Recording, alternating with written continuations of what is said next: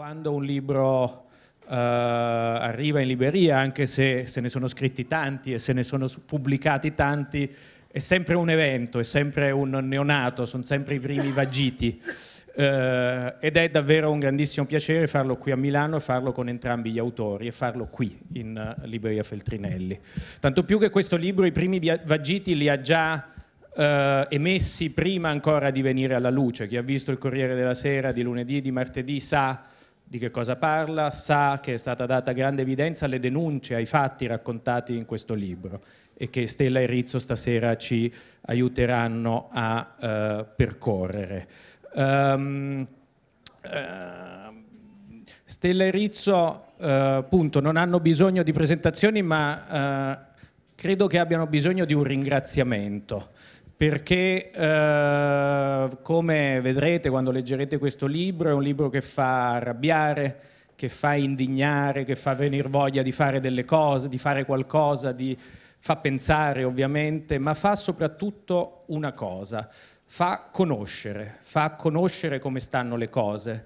E credo che questa sia la missione fondamentale del giornalismo e dei giornalisti e credo che questo è ciò che fa di Stella e Rizzo due maestri di giornalismo, perché essere maestri non vuol dire essere eh, sussiegosi, ampollosi, chi li conosce lo sa, sono pure simpatici e affabili, ma sono due maestri perché riportano il giornalismo, la cronaca, l'inchiesta alla loro dimensione fondamentale, farci sapere come stanno le cose. E in questo caso farci sapere come va un pezzo di paese, più o meno un terzo del territorio nazionale, un terzo della popolazione, grandi città come Napoli, Bari, Palermo, Catania, eh, farci sapere che cosa succede, perché succede nel silenzio generale e forse soprattutto se possiamo permettercelo.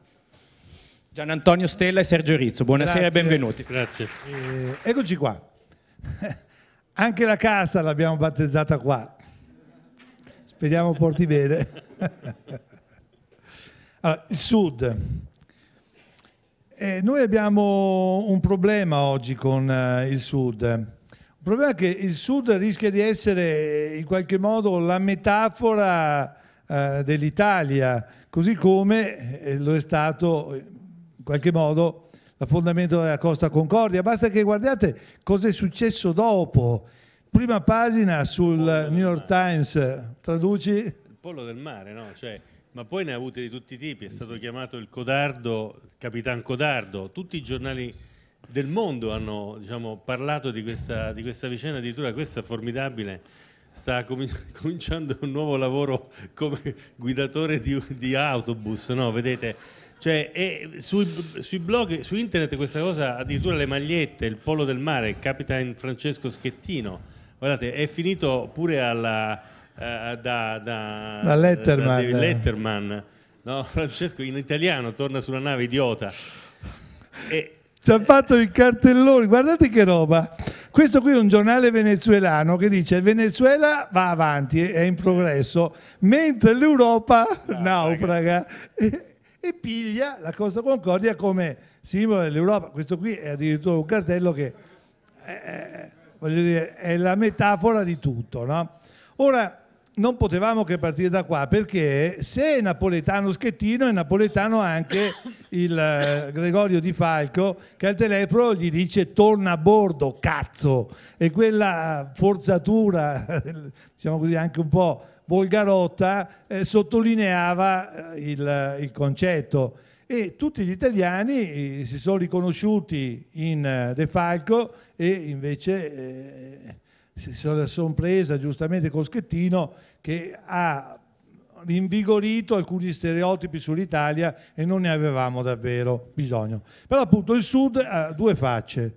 Da una parte Schettino, l'approssimazione, una certa eh, così, sciatteria, eh, il, ga, il, gallismo, eh, le, le, donne, eccetera. E dall'altra invece eh, anche il senso del dovere, perché l'Italia è un paese che deve moltissimo al mezzogiorno e c'erano moltissimi meridionali fra coloro che hanno raddrizzato la costa Concordia. E il punto è proprio questo, occorre raddrizzare. Non so se voi avete presente Però... com'è cominciata questa storia. È cominciata, guardate, con eh, questo titolone della Padania che diceva Bossi, giusto querelare Saviano, l'antimafia dei fatti batte l'antimafia delle chiacchiere, perché Saviano aveva osato dire che c'è un'infiltrazione pesante della criminalità Insomma, organizzata dovettero, nel nord. Dovettero invitare Maroni a, a, per rispondere a Saviano in televisione, vi ricorderete, no? Tutti a, che tempo che fa, no? Il giornale fece addirittura questo titolone, una firma contro Saviano che dà del mafioso al nord. Però in realtà, purtroppo, eh, Ivo Perego, questo personaggio straordinario dell'imprenditore eh, eh, lombardo, mio, papà, mio nonno ha costruito un capannone, mio papà ha fatto un capannone più grande, io ho fatto un capannone grandissimo, mio figlio si droga, no? questo personaggio casualmente, per una coincidenza pazzesca, ha lo stesso davvero? nome di... Esiste davvero? Eccolo qua. Esiste davvero? Ivano Perego, della Perego Costruzioni, che era un'impresa molto grossa, e fu arrestato e nell'ordine di cattura c'era scritto che quale amministratore della società acconsentiva e favoriva l'ingresso in società di Strangio Salvatore, richiedeva l'intervento di quest'ultimo per indurre imprenditori e concorrenti a ritirare le offerte. Cioè ha chiesto al mafioso dell'andrangheta di dargli una mano per fargli affari in modo più spiccio. Dopodiché si è ritrovato ostaggio e prigioniero di Strangio e dei calabresi che gli hanno mangiato l'azienda. E proseguiva l'ordine di cattura dicendo che organizzava lo smaltimento illecito di rifiuti anche tossici derivanti da bonifiche e demolizioni di edifici in discariche abusive. E qui c'è un punto, no, Sergio? Cioè che fra nord e sud c'è il punto drammatico perché i rifiuti, la vicenda della Terra dei Fuochi, no, di Caserta, tutti quanti penso che avete letto sui giornali, avete, visto in televisione, Qui eh, c'è, c'è, si è saldata una, c'è stata un'alleanza oggettiva tra la malavita meridionale, la Camorra soprattutto, la campagna Felix, l'hanno distrutta, e una parte dell'imprenditoria del nord che ha trovato molto più comodo più conveniente economicamente andare a scaricare la cacca tossica, senza rendersi conto che infettare la, la campagna, cioè infettare una delle zone più fertili del mondo, del mondo. È, è, è, un delitto non contro la campagna, è un delitto contro il paese, è un delitto contro l'Italia. Fatto sta che questa è una delle ultime mappe fatte sulle infiltrazioni della mafia nel nord. Questa è Milano, Vedete c'è l'area Crisafulli, l'area Papalia, l'area Mazzaferro, l'area Barbato, Barbaro, l'area Zagaria, l'area Zagarè, eh, Casalesi, eccetera, eccetera. Insomma, è un tema col quale occorre fare i conti. Questa è la provincia di Torino e questi sono tutti i comuni con beni confiscati alla mafia. E vedete che è una mappa molto preoccupante. A Padova questo signore che vedete, che ha preso 20 anni di galera, aveva messo su un'agenzia di recupero crediti per conto dei casalesi. Quando il magistrato gli ha chiesto perché, ha risposto abbiamo deciso di investire nel Veneto perché i veneti non sono tanto onesti, insomma non hanno voglia di pagare le tasse. Dopodiché spiegava di avere coinvolto un sacco di commercialisti e notai, eccetera, veneti, che parlavano la lingua, dice lui nel senso che parlavano veneto, perché al front office non sarebbe stato utile far vedere immediatamente la massa di meridionali con quelle facce. Lo dice lui. C'è un casalese che era andato lì per conto di casalesi, il che ti dà davvero da pensare. D'altra parte è successo anche il contrario, cioè che il nord ha portato la mafia in alcuni luoghi in cui non c'era come a Nardo di Pace, dove c'era stata un'alluvione, l'appalto per fare queste, questi villini che vedete, queste case a schiera che vedete, era stato vinto da una cooperativa emiliana, la quale è andata giù a Nardo di Pace, che era così povero che praticamente la mafia non c'era, se no la vecchia mafia pastorale, diciamo, no? E a chi ha affidato i lavori di sbancamento? La Cosca Mazzaferro. Per cui un'impresa del nord, una cooperativa del nord ha portato la Cosca Mazzaferro in un paese del sud dove fino a quel momento non c'era. Insomma, sono tutte cose sulle quali vale la pena di riflettere, anche perché in questi ultimi decenni il Sud, anziché tirarsi su, è andato ancora più giù. E qui vediamo questo dato impressionante dell'aumento delle famiglie povere, cioè negli anni della crisi il numero delle famiglie povere, cioè che stanno sotto la soglia di sopravvivenza, che è stata quantificata dall'Istat, in, ci sono due soglie, una è quella della portata relativa che sono intorno a 1000 euro al mese, cioè una famiglia che ha meno di 1000 euro al mese eh, si trova in grossa difficoltà, una che ne ha meno di 600, poi a secondo delle varie aree del, pa- del paese, è povera, assolutamente povera. Ebbene, qui abbiamo avuto un aumento del 70% della percentuale delle, delle, famiglie povere al sud, che la dice lunga su che cosa è accaduto in questi anni di crisi. Il prodotto interno, capi, il interno lordo pro capite del sud, che cos'è? È la ricchezza reale prodotta da ciascuno di noi. Ebbene, se noi vediamo oggi, oggi il, il, il, la ricchezza prodotta dai cittadini, dagli abitanti, dai residenti del Mezzogiorno è pari al 57,4% di quella prodotta da un cittadino medio del centro-nord, poco più della metà quindi. Tenete presente che nel 73 era non soltanto più alta, ma che questo 57,4% è appena appena di sopra del livello che la ricchezza pro capite del sud aveva nel 1951. Quindi questo nonostante i soldi che sono... Eh... Guardate questo confronto, il PIL pro capite della Val d'Aosta 2011 35.338 euro, sono dati Istat, PIL pro capite della Campania nel 2012 16.609, la metà, la metà circa. Guardate la Sicilia, nel 1951, quando si eh, svolge questa famosa targa, targa Florio e arriva quell'anno vince eh, Marzotto, Giannino Marzotto, la Sicilia faceva un ottavo del PIL italiano, oggi fa un diciottesimo del PIL italiano, il che vuol dire che tutti i soldi che sono stati portati in Sicilia hanno fatto danno, hanno fatto danno perché hanno impigrito la situazione, hanno fatto passare l'idea che non fosse necessario fare impresa, hanno fatto passare l'idea che bastasse mettere su una cosa e poi ci pensava lo Stato a finanziarla. Tanto per dirne una, il grande danno qual è stato? È stato che le imprese invece di investire in innovazione, in sviluppo, investivano in avvocati per, per, per raccattare il più possibile i, i contributi pubblici. Questo è stato il danno psicologico enorme che è stato fatto. E io credo, noi crediamo che il problema fondamentale sia quello proprio della classe dirigente.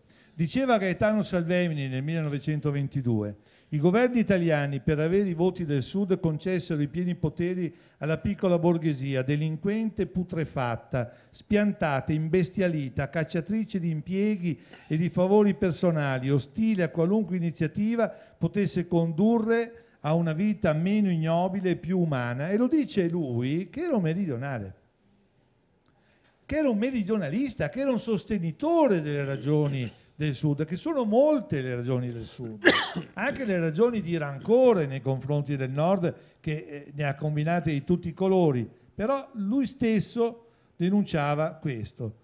Guardate, abbiamo appena visto la Sicilia in quali condizioni è, ma vi pare possibile che i politici più pagati d'Italia siano i siciliani?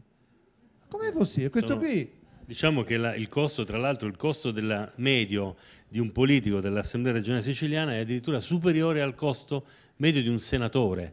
Cioè siamo a dei livelli che eh, diciamo, sono assolutamente inaccettabili, considerando poi l'impegno che hanno questi signori, perché eh, il Consiglio regionale certamente non ha le st- né le stesse responsabilità né, li- no, né le stesse... Vorrei far notare l'occhiello, non so se eh. lo vedete, dice che il giorno prima, questo è un giornale di settembre, il giorno prima erano presenti in 5 in Parlamento, 5 su 90 e sono i più pagati d'Italia.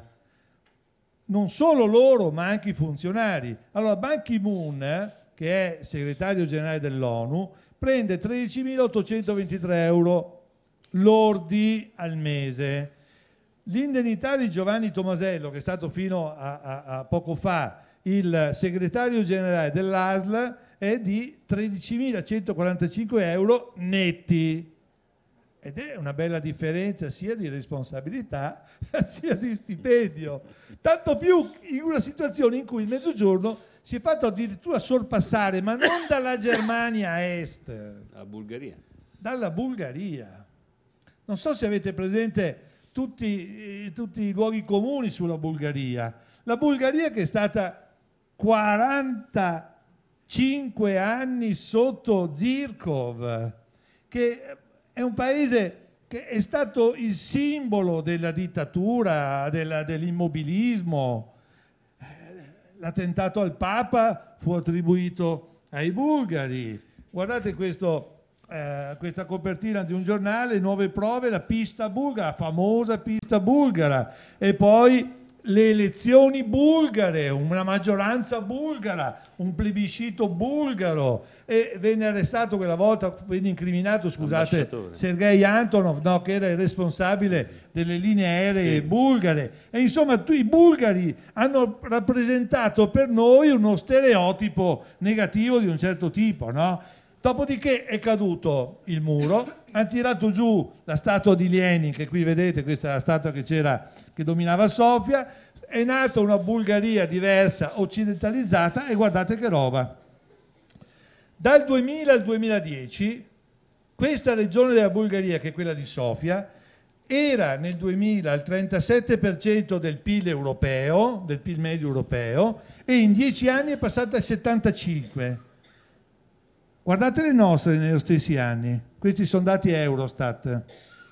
Allora, l'Abruzzo è sceso dal 101 all'84, il Molise dal 91 all'80, la Sardegna dall'86 al 78, la Basilicata dall'82 al 70 andando sotto i bulgari, la Puglia dal 79 al 67 sotto i bulgari, la Sicilia dal 75 al 66 sotto i bulgari, la Calabria dal 72 al 65 sotto i bulgari. E la Campania addirittura ha perso 45 punti nel confronto, scendendo da 73 a 64, dico perdere 45 punti sui bulgari Comunque, in 10 anni, mi dà l'idea che lì c'è qualcosa che interessante, non va. Interessante, non va. Notare, interessante notare che tre regioni del sud sono scese, hanno fatto il passo del gambero, cioè sono scese sotto il livello del 75%, che è quello che ha un significato, è quello che eh, definisce le regioni che sono nel cosiddetto obiettivo 1, cioè le più povere d'Europa.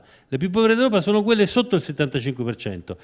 Il mezzogiorno d'Italia, che in buona parte si era emancipato da questo 75%, negli ultimi anni è tornato di sotto. Col paradosso che adesso i fondi europei non potrà neanche più prenderli come li prendeva prima. E nel frattempo parole, parole, parole. Guardate, ho letto lo scritto emarginato in epigrafe con tutta l'attenzione che ha meditato, nulla più. Vediamo elenticamente perché. Da essa viene in emersione una apodittica concezione del diritto immaginato come un'astrazione da investire acriticamente. Voi dite, ma chi è Azzecca Garbugli? No, è il dottor Vincenzo Lissa, segretario comunale di Ariano Irpino, che prosegue. Infatti è meridianamente epifanica l'indifferenza contenutistica che implica meccanicisticamente un calco a rime obbligato, la devozione al culto del formalismo idealizzato come rifugio onirico. E finché scriveva sta lettera i cinesi facevano 38 stazioni della metropolitana. Cioè, voglio dire, come ne esci da una burocrazia come questa? Il Padre nostro, 56 parole e c'è tutto.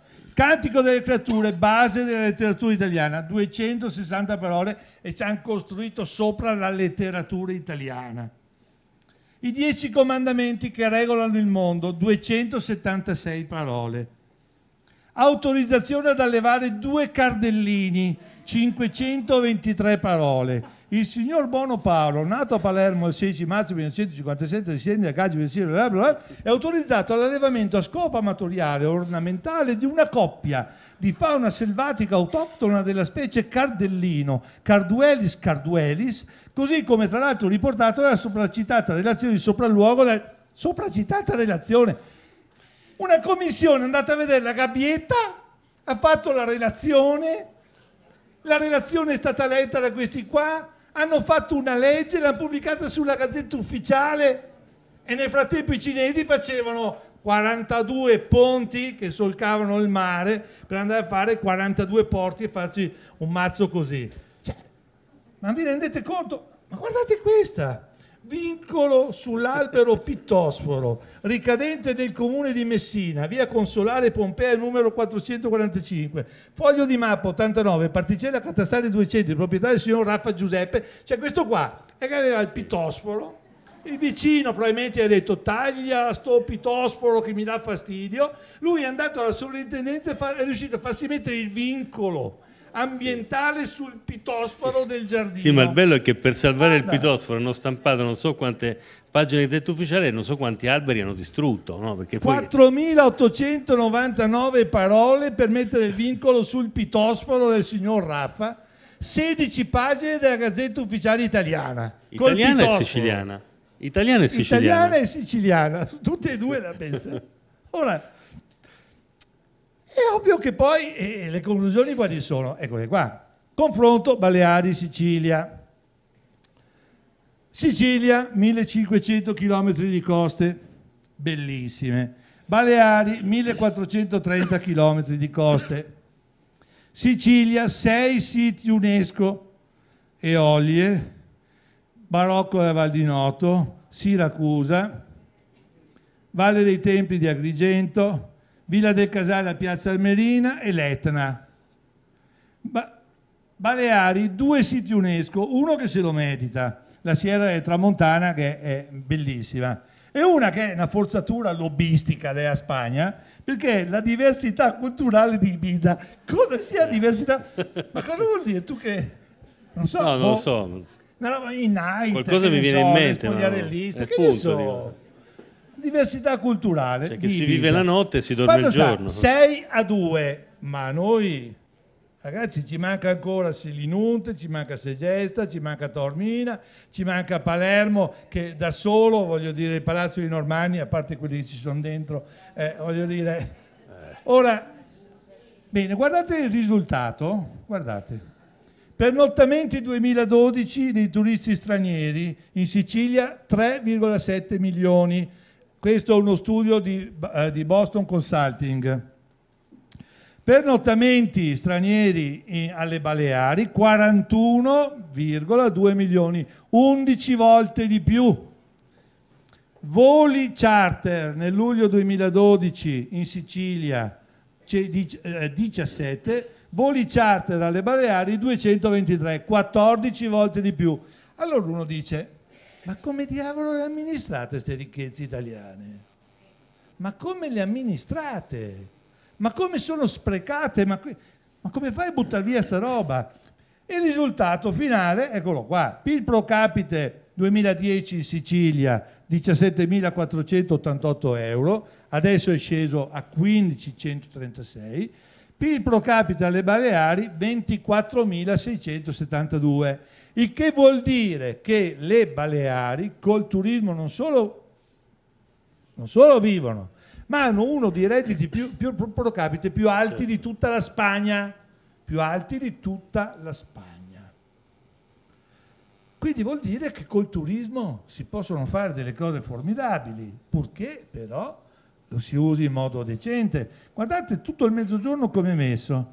Soldi spesi dai turisti stranieri in Italia nel 2012 32 miliardi di euro, dato del Touring Club. Soldi spesi ai turisti stranieri nel sud, 4 miliardi, 1 su 8.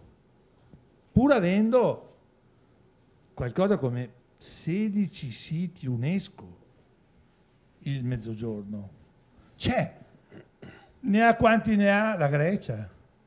Ne ha quanti ne hanno paesi importanti? È uno spreco che davvero grida vendetta a Dio. Incassi dal turismo straniero 2012 in Campania un ventiduesimo di quello che arriva in Italia e solo grazie a Pompei. In Sicilia un trentesimo. In Calabria un 145esimo. Calabria però, Calabria però è un caso assolutamente particolare, no? Eh, Calabria quant'è l'incasso di tutti i beni culturali della Calabria? 24.700 euro in un anno. Questo la dice tutta. E i bronzi di Riace sono ancora sdraiati nell'androne del Consiglio regionale di, eh, di, Reggio Calabria, dove nessuno ci va. Io sono andato l'anno scorso, un pomeriggio di maggio, di sabato, 11, un pomeriggio di maggio e sabato. Sapete quanta gente c'era? Tre persone. Tre persone, ma anche perché nessuno sa che i bronzi di Riace sono lì. O hai la fortuna di passarci davanti e vedi che c'è la, la fotografia allora entri. Ma se non hai quella fortuna lì, non lo sai che sono là. Manco un cartello ha messo. Ma voi ma avete presente Spartaco? Cioè, in questo momento c'è ancora una serie in America televisiva che si chiama Spartacus. Hanno fatto non so quanti film. Beh, c'è un so film che ha vinto l'Oscar, di, famosissimo, nel 61 cioè, se l'avessero avessero Capua gli americani, la città di Spartaco, Capua, la città di Spartaco, immaginate cosa farebbe un paese serio avendo in mano la città di Spartaco, che rappresenta la rivolta nella storia dell'uomo. Beh, guardate. Eh, questo è l'anfiteatro romano di Santa Maria Capovetere, cioè la, la, la, capo antica. Lì c'era la scuola dei gladiatori, cioè lì c'erano le palestre dove addestravano gli schiavi trasformati in gladiatori e da dove nel 70 eh, a.C. partì la, eh, la, famosa rivolta di Spartaco, che fece traballare la Repubblica Romana. Attenzione, eh, all'epoca c'era ancora la Repubblica. E, mh, mm, questo, questo anfiteatro, che è il più grande anfiteatro esistente dopo, quello, dopo il Colosseo e ha una, una, una, percentuale di visitatori che è ridicolo. Non c'è nemmeno un negozio, cioè c'è un piccolo... 64 perché quelli in fondo non si... 64 visitatori al giorno a Capua. È una roba, una roba da matti. 23.420 euro di incassi in annuali in un anno. Neanche un custode ci paghi e ce n'è diversi. Eh. In classi eh. totali, eccolo qua la cifra, mi sono sbagliato, sì. ho detto 24.000. Eh, 27.000.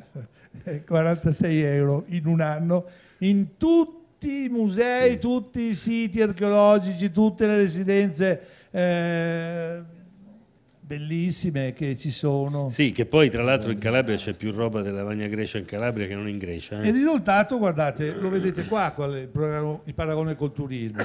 PIL pro capita delle Baleari abbiamo visto 24.000 euro e 24.672 euro, Sardegna 8.000 di meno, Abruzzo 8.000 di meno, Campania 8.000 di meno, Sicilia 9.000 di meno e giù, giù, giù, giù, giù fino alla Calabria dove il, il PIL pro capite è 10.000 euro sotto le Baleari, avendo una costa lunghissima che era meravigliosa e che ancora oggi in alcuni tratti dove non hanno fatto una speculazione orrenda è ancora molto molto bella.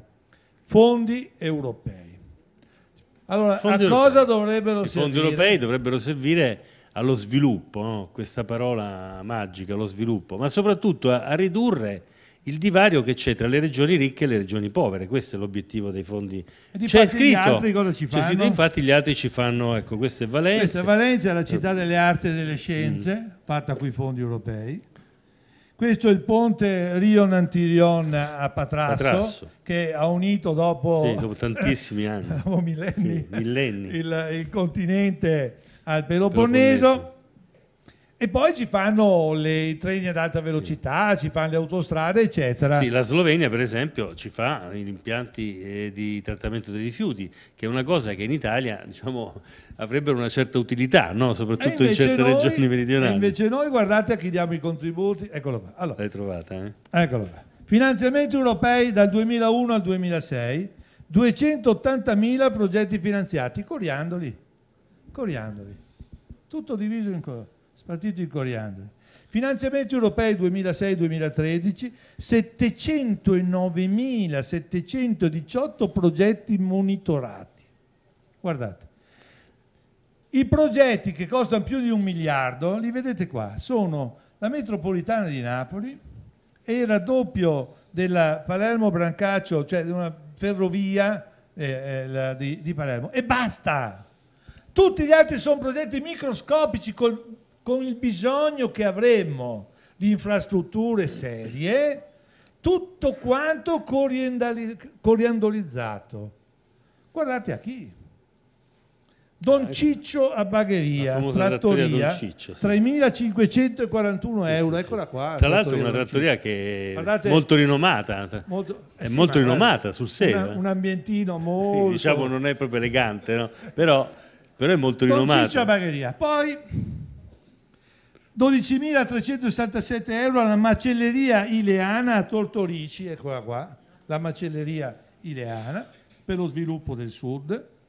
Poi 66.000 euro alla sala scommesse Casino Palace a Montorio al Vomano in provincia di Teramo. Tra l'altro, soldi dati dopo il terremoto e tu vai in una zona di terremotati a portare un casino, ma tu sei pazzo. Cioè, voglio dire, il gioco deve stare eh, lontano da dove c'è stata una catastrofe come quella che c'è stata là. No, lo finanziano con, tra l'altro con 66.000 euro per mettere su una sala giochi 2.271 euro alla profumeria profumo di lavanda, eccola qua, anche questo. Ma c'è la lavanda fuori, vedi? C'è la lavanda, eh. sì, e questo è sempre per lo... Loro fanno le autostrade. Poi hanno dato addirittura un contributo di 3.274 all'agenzia funebre Giardini dei Fiori di Gangi, nella speranza che, non, siccome non tira più neanche l'economia sommersa, almeno quella sepolta... Che... Fatto sta che nel oh. frattempo, nel frattempo si lascia andare a cartoni, mm. no? Una cosa meravigliosa come questa. Vogliamo, però vogliamo dire come è cominciata, no? perché pure qui il nord ha le sue responsabilità. La Reggia Borbonica Carditello era, fai conto, la venaria reale dei Borboni, cioè era la, la residenza appena fuori Caserta, la residenza diciamo, di campagna. No? A un certo punto eh, c'è, c'è, la conquista del mezzogiorno da parte di, diciamo dei, dei, prima di Garibaldi, poi arrivano in Savoia e questa roba qui passa tutta nel patrimonio della Casa Reale dei Savoia, che non ci hanno mai messo piede e questo già la dice lunga sull'interesse che avevano per questa cosa qui. Ma chi, avevano, chi misero come custode? A chi affidarono la custode, la custode della Reggia Borbonica Carditello? Al capo della Camorra di Caserta, 1870 attenzione. E da qui si capisce come comincia poi quel, quel rapporto perverso che abbiamo visto all'inizio. E guardate cos'è oggi Carditello, che è probabilmente il pezzo più bello che sta andando a Ramengo in Italia. Forse nulla in questo momento è a rischio come la Reggia di Carditello. Guardate, hanno provato a staccare gli affreschi, tutti i camorristi della zona hanno mandato qualcuno a rifornirsi di pezzi di, mosa, di, di, di affreschi. Le scale, sono portati via le si scale. sono portati via le scalinate di marmo, si sono portati via i camini, si sono portati via i cancelli, si sono portati via la pavimentazione dell'altana, si sono portati via le colonnine della reggia, guardate, e la reggia oggi è spogliata in mezzo alla spazzatura. Sì, va anche detto che circa a 700 metri in linea d'aria c'è una bellissima catasta di queste ecoballe dei rifiuti di Napoli che... Niente in confronto comunque alla situazione che c'è da altre parti. Qui siamo a Giuliano. Queste non sono, questo non è un piccolo sfogo vulcanico. Questi sono rifiuti tossici buttati giù tanti anni fa che ancora bruciano. La famosa terra dei fuochi è anche questo. Noi abbiamo presente queste immagini che sono state devastanti anche per il turismo italiano. Guardate queste foto terribili che voi avete già visto, questa signora che passa col bambino facendosi, facendo la gincana fra la spazzatura, questo qui con la Vespa non so come abbia fatto a passare lì in mezzo e comparire all'improvviso. Ma il vero problema oggi non è Napoli che in qualche modo stanno, come dire, tamponando la situazione, ma è questo. Guardate, questo qui è il lago Patria. Eccolo qua. Il lago Patria e qui c'è l'Iternum dove scelse di andare a morire Scipione l'Africano, il più grande condottiero militare di tutti i tempi, e scelse il lago Patria perché era bellissimo. Adesso tutta la zona del lago Patria, tutta, è piena di discariche tossiche ed è un posto pieno di un abusivismo terribile. E guardate, il lago Patria è questo, e questo qua è la più grande, disca- più grande eh, come dire, ammasso del mondo di ecoballe. Si chiama Taverna del Re, eccola qua.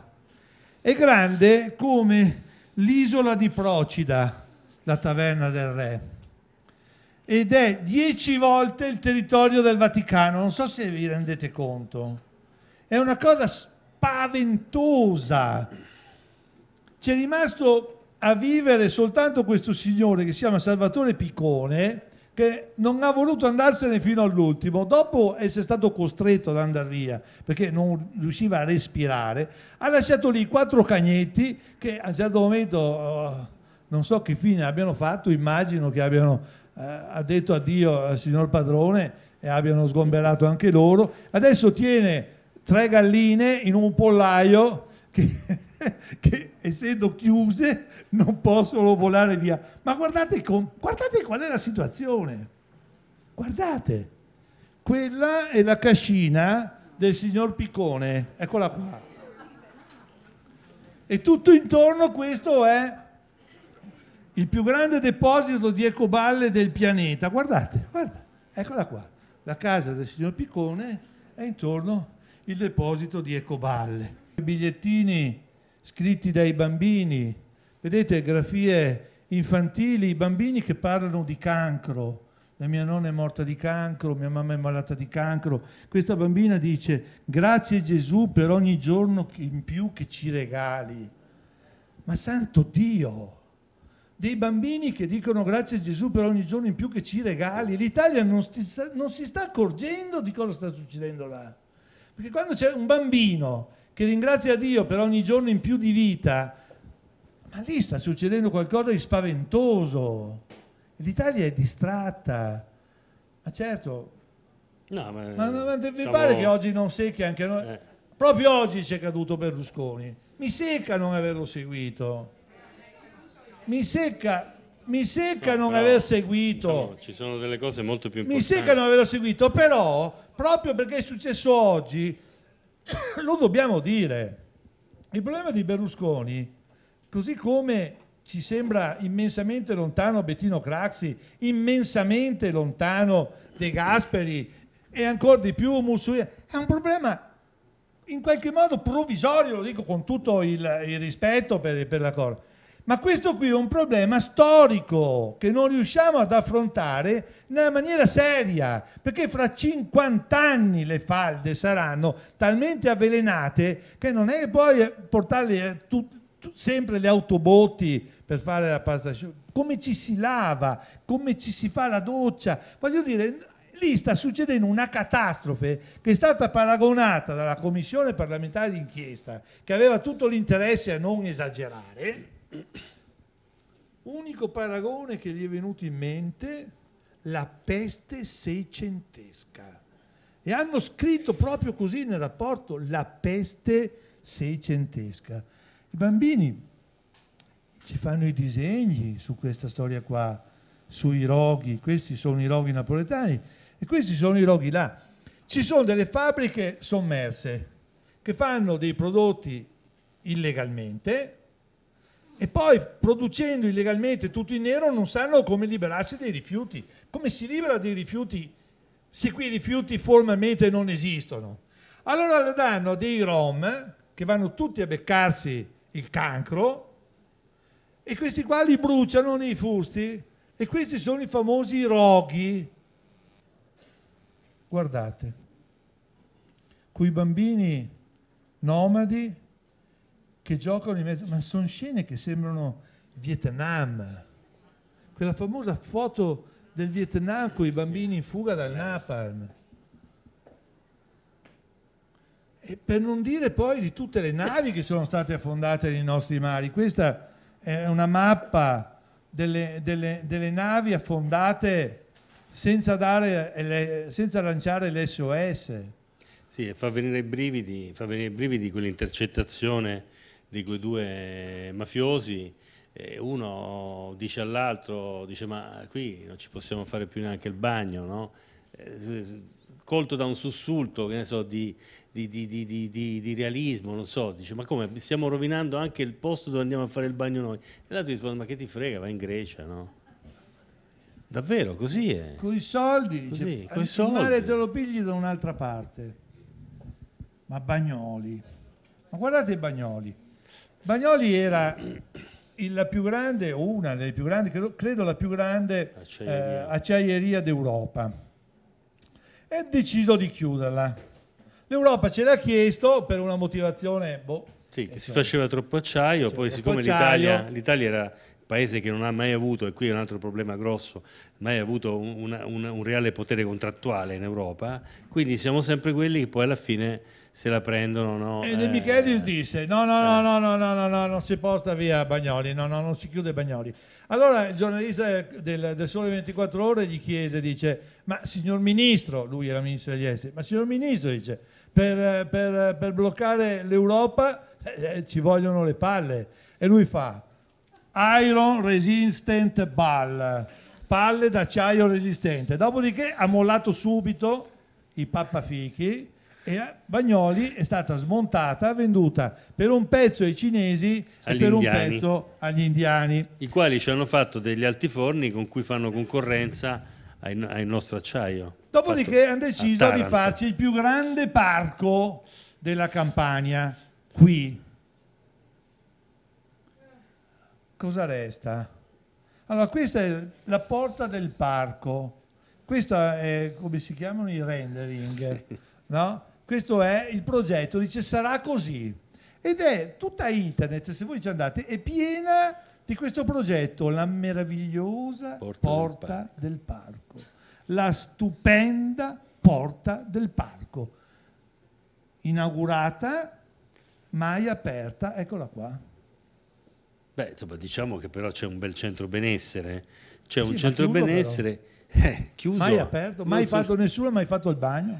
C'è un centro benessere che è costato diverse decine di milioni di euro e perché serviva per utilizzare lì ci sono le acque sulfure, famosissime, no? cioè tutta l'area. Ma si pigliavano l'acqua dal rubinetto. E, e, dopodiché si è scoperto che non c'è nemmeno l'acqua eh, termale. Non c'è perché non ce la portano, perché la regione dovrebbe portarla perché lì è la regione che, eh, che non si parla con la società. Bisognerebbe far chiedere una lettera a Vincenzo Lissa, il famoso segretario di Ariano Irpino, vedere se sblocca la situazione. Fatto sta che perfino il parco dello sport, che qui vedete, è chiuso.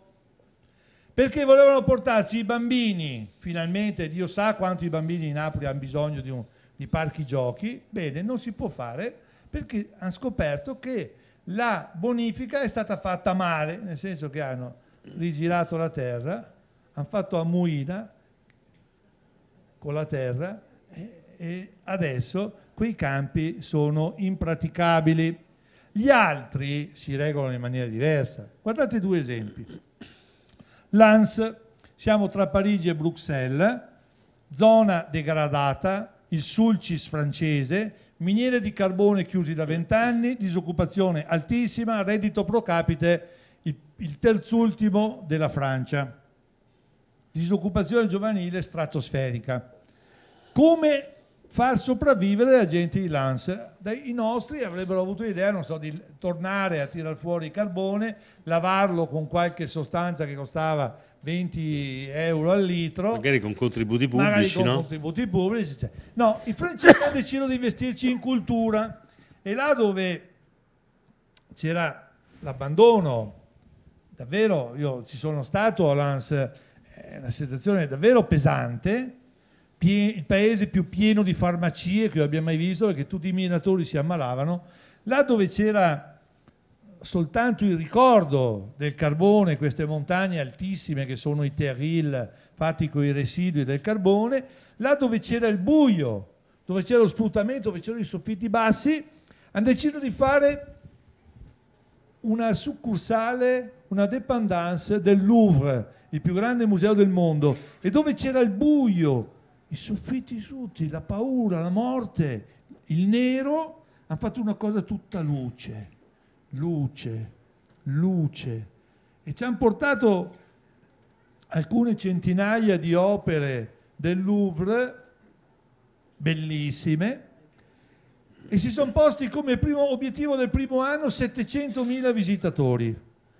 A giugno erano già 550.000.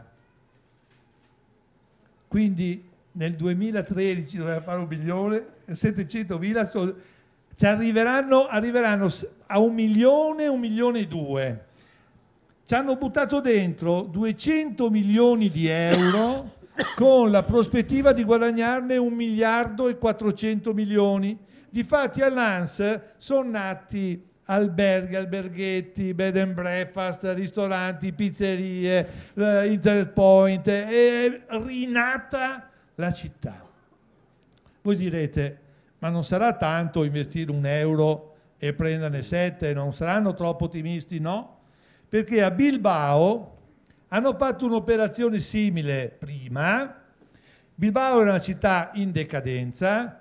Bilbao è proprio, proprio, identica a Bagnoli da questo punto di vista perché Bilbao aveva una grandissima acciaieria, la più grande della Spagna, che era proprio nel cent- quasi nel centro della città. C'è un fiume che attraversa Bilbao ed era su una sponda, su una sponda diciamo che guarda, adesso guarda adesso eh, questo museo. Fatto sta che hanno fatto il museo Guggenheim. Guggenheim ci hanno messo un po' di soldi e dice l'Unione Europea, un rapporto ufficiale, che i soldi in sette anni si sono moltiplicati per 18 volte. E questa, è, la, anche... questa è, l'area della, della Ceria, l'hanno fatto, hanno fatto semplicemente un grande parco, come dovrebbero fare a Bagnoli, e hanno lasciato la testimonianza di quella ciminiera che è diventato un po' il simbolo no, del, diciamo, della, del, del, del, grande cambiamento. Certo, non è, eh, non è, che sia attorniato da quartieri particolarmente piacevoli alla vista, però quantomeno ha restituito alla città uno, uno spazio verde che non aveva a Bilbao. Poi, quando nasceranno tutti gli alberi che cresceranno, perché l'hanno Poi appena, è diventato un posto fatto... interessante questo, perché ogni anno ci fanno una, una fiera e portano le giostre, ci sono eh, no, anche spettacolo, dal punto di vista spettacolare è molto bello. Fatto sta che ci ha messo un euro e ne hanno guadagnati 18, che neanche il traffico di cocaina ti consente di fare dei guadagni simili. Cioè, se tu investi bene in cultura, i soldi tornano. A dispetto di Tremonti che diceva che la sì. cultura non si mangia. Sì, dopodiché Bagnoli aveva un'altra cosa che non hanno né l'Ans né Bilbao, cioè il mare. Piccolo dettaglio. Fatto sta che il problema, uno dei problemi è anche quello della corruzione. Guardate, questa è la percezione della corruzione nel 2012 Transparency International.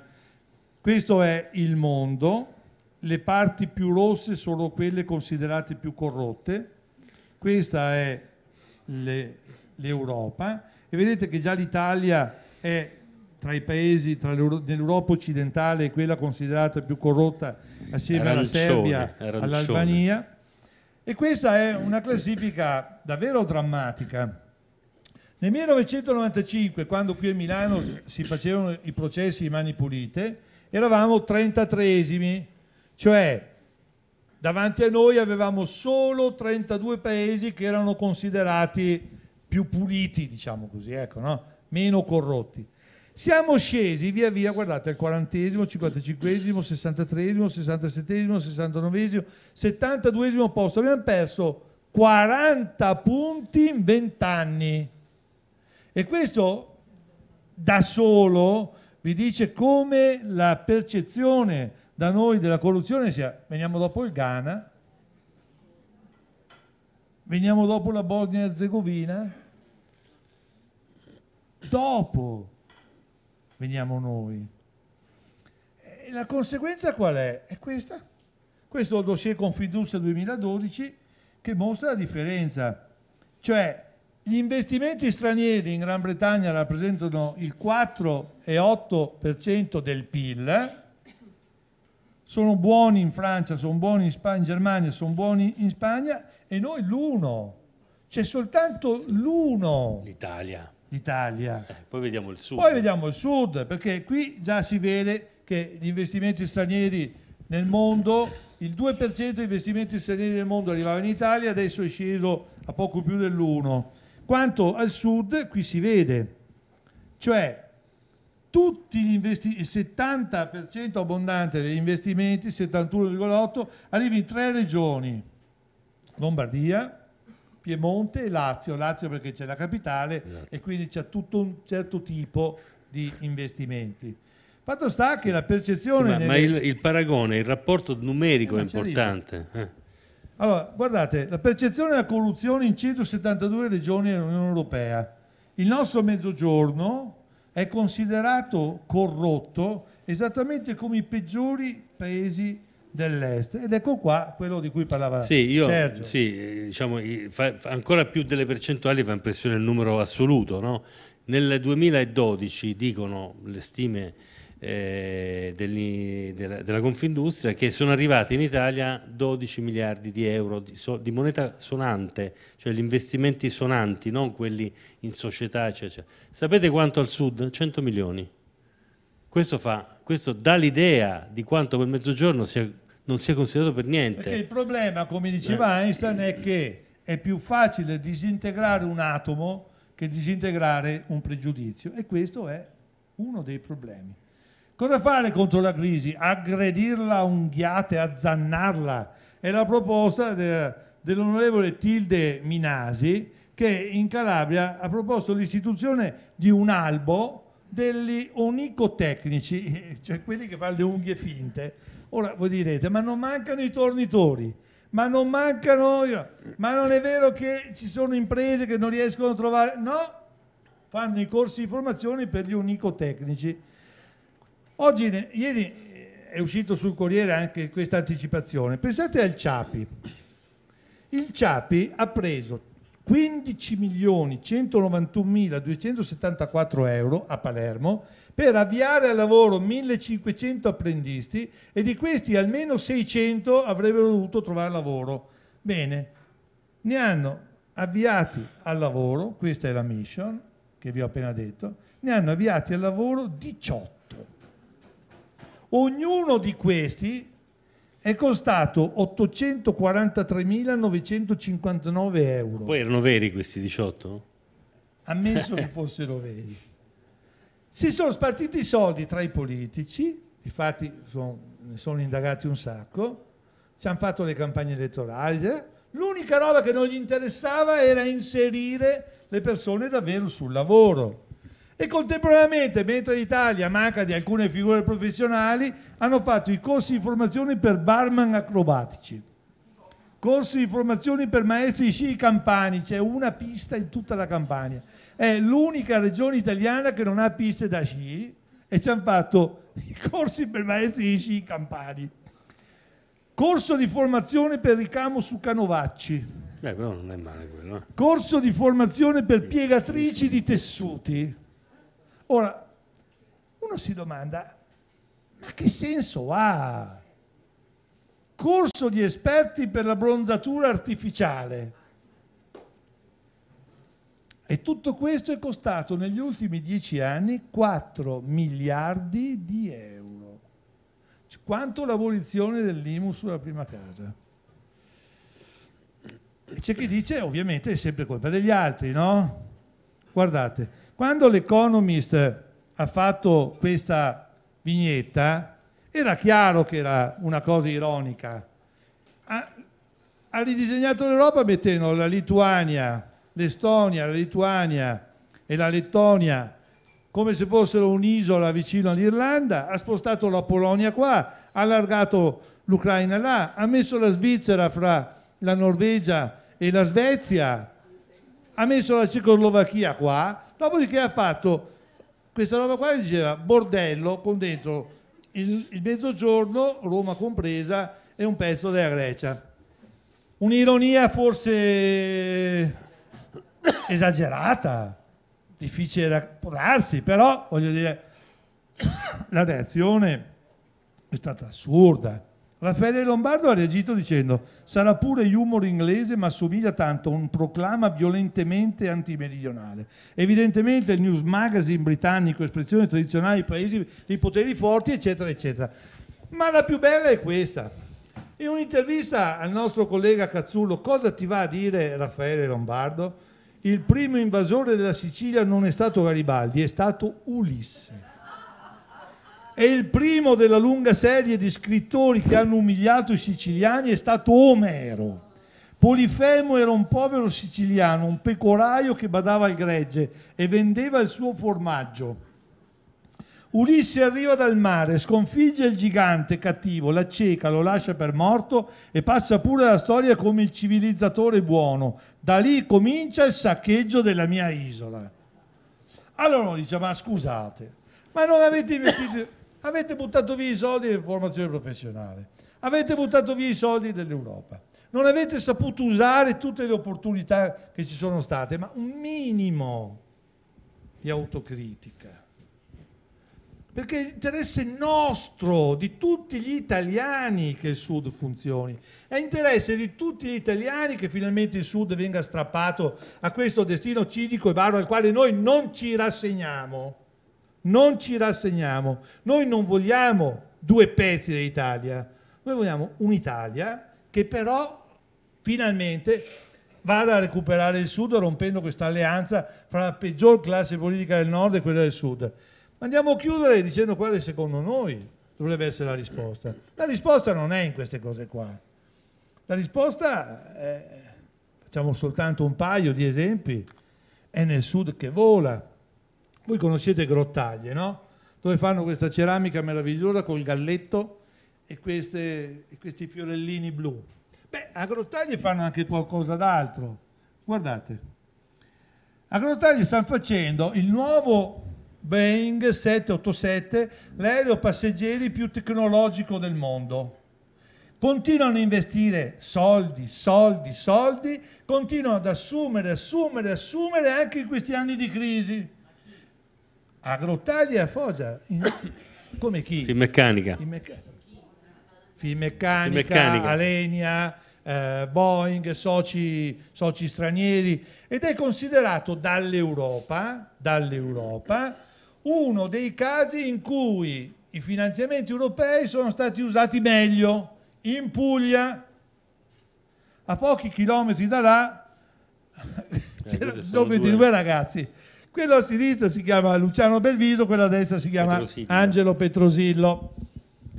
Due ragazzi che nel 2010, ieri mattina, hanno avuto l'idea che siccome avevano avuto l'opportunità di mettere su una, una micro fabbrichetta con un piccolissimo investimento regionale di 25 mila euro per fare delle componenti di mobili in, eh, carbonio. in carbonio, in materiale strafigo, poi avevano cominciato invece a fare componenti di aerei, piccoli aerei, per un'azienda piemontese. L'azienda piemontese fallita hanno detto, ma quasi quasi proviamo a fare noi gli aerei hanno girato 42 banche dicendo noi vorremmo fare l'aereo più tecnologico del mondo, avremmo la possibilità di farla, abbiamo tutti, perché quello a sinistra, eccolo qua, è ingegnere aeronautico, quello a destra si è laureato alla normale e poi alla Sorbonne di Parigi, ha fatto la specializzazione in diritto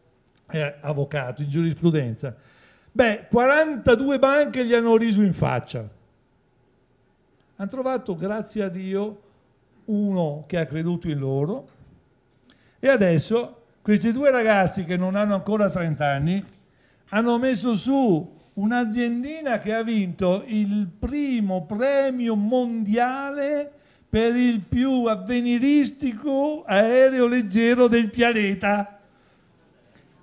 Sono partiti in due, adesso sono in 74 e continuano a portare giù ingegneri dal nord Europa che arrivano innamorati di questo progetto, gli, riempio, gli danno la bicicletta, gli riempiono di mozzarella e pomodori, questi impazziscono di gioia a vedere come si possa coniugare insieme la bellezza del mezzogiorno, i prodotti stupendi del mezzogiorno, l'intelligenza, la creatività, la preparazione, la serietà. Ecco, piuttosto che le sciocchezze su Polifemo, ecco, noi speriamo che il mezzogiorno sia fatto tutto da questi ragazzi. Grazie. Guardate come hanno trattato i bronzi di Riace. Allora, quando li hanno trovati, questa è la foto del ritrovamento, fu una festa in tutto il mondo, la bellezza che usciva dalle acque dopo duemila anni.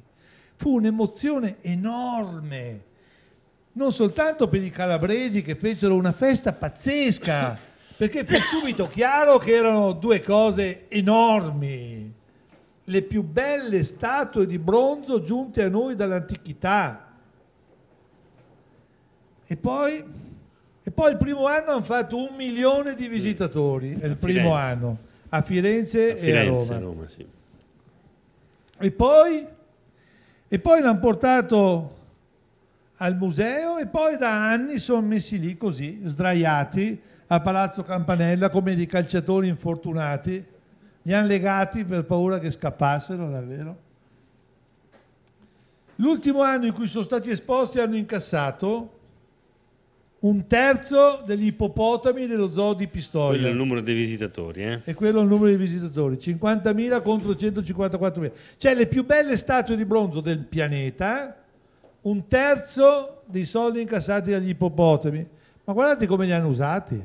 Ci hanno fatto la pubblicità alla Renault, la pubblicità all'acqua di Colonia Possanza, eccola qua, l'acqua di Colonia Possanza. Poi ci hanno fatto il marchio dell'uovo reggino, uova grandissime col doppio senso. E poi, Ci hanno fatto un porno fumetto che si chiamava Succhia, dove i bronzi di Riace sollazzavano le turiste e anche i turisti perché erano ambidestri. Guardate, Succhia, una cosa fa- fantastica. E poi ci hanno fatto questo famoso spot, no? L'avete visto? Noi al mare ci siamo sempre divertiti. Duemila anni. Guarda, sai che relax. Perché steso qui non ti rilassi. Così mi abbronzo. Aspetta, aspetta, aspetta. E allora pari montagna e dispari mare. Calabria. Pensiero mediterraneo. Sbrigati. Arrivo. Ditemi voi se si possono trattare due capolavori con così poco rispetto. Grazie a tutti, Grazie. grazie buonasera.